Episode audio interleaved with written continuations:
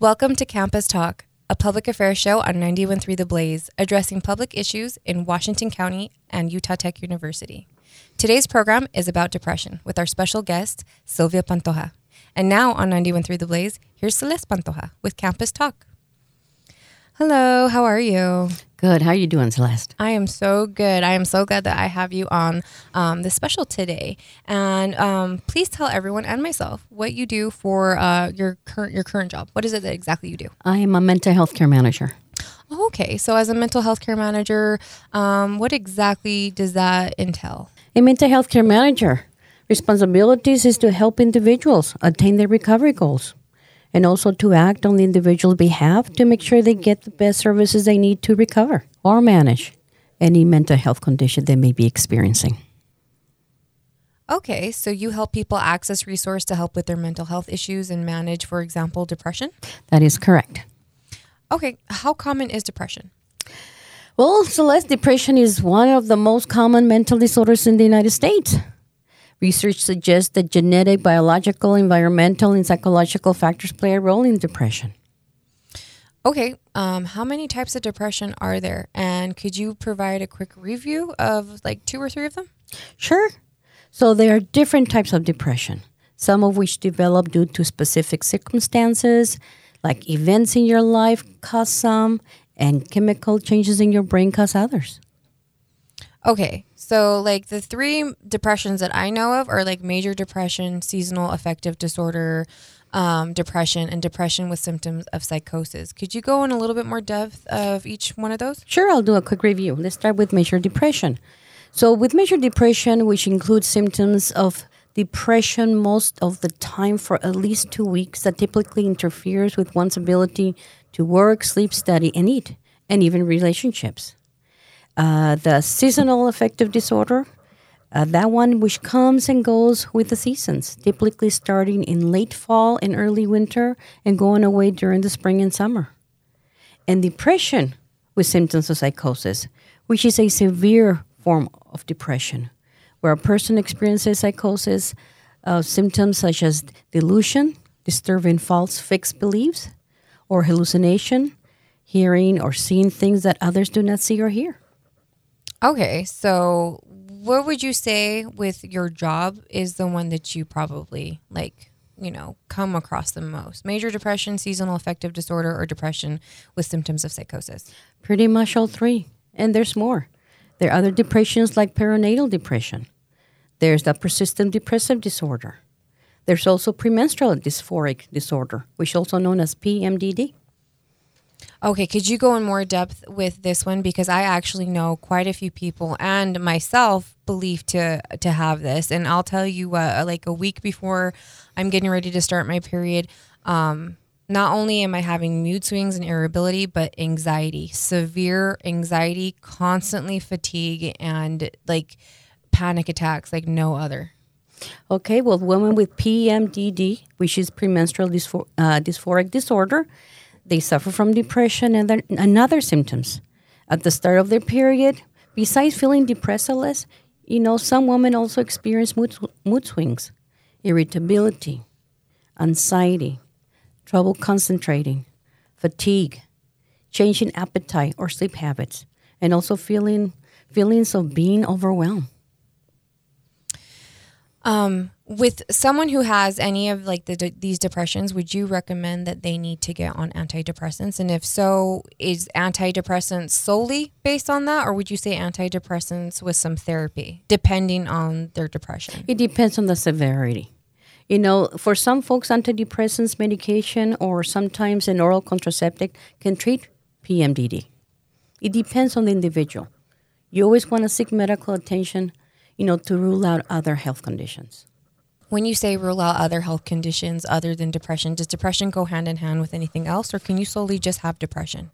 No, depression, there's always a root of where depression is coming from.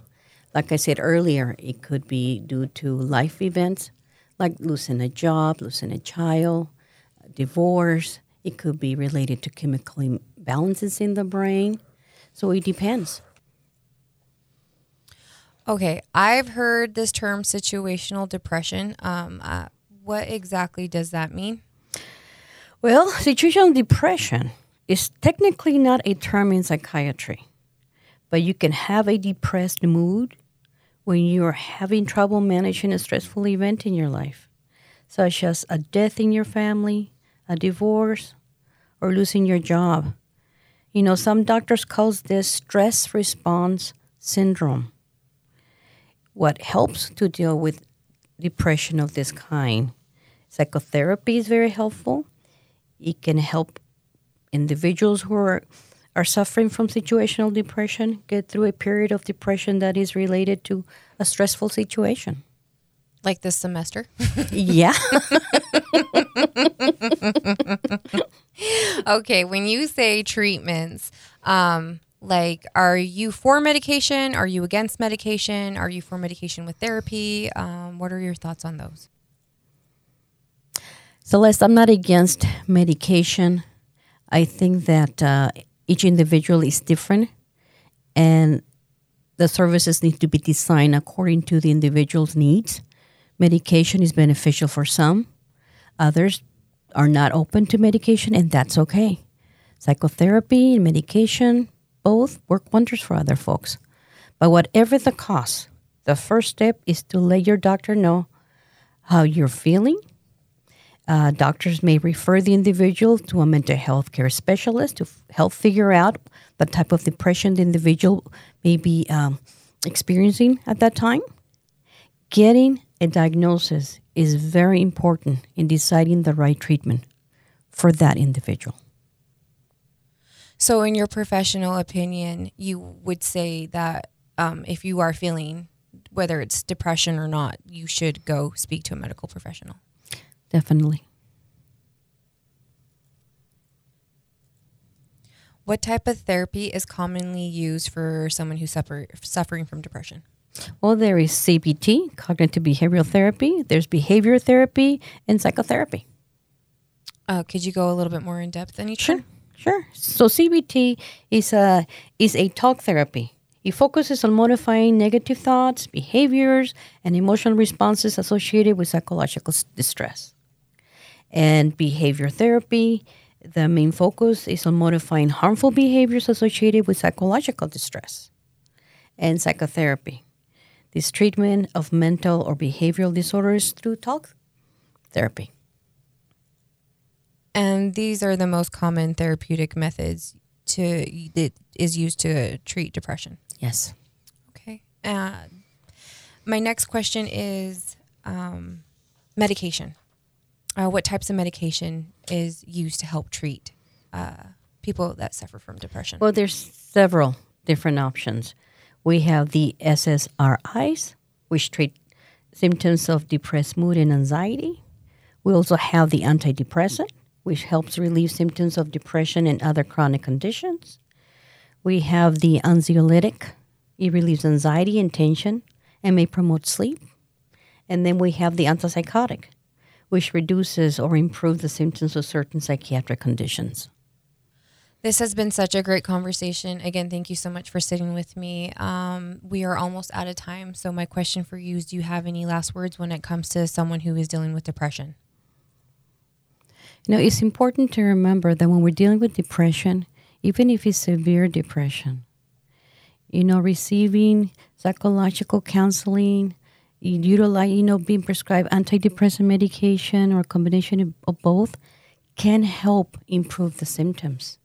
And always, it's important to keep in mind that no two people are affected the same way by depression. And there is no one size fits all for treatment.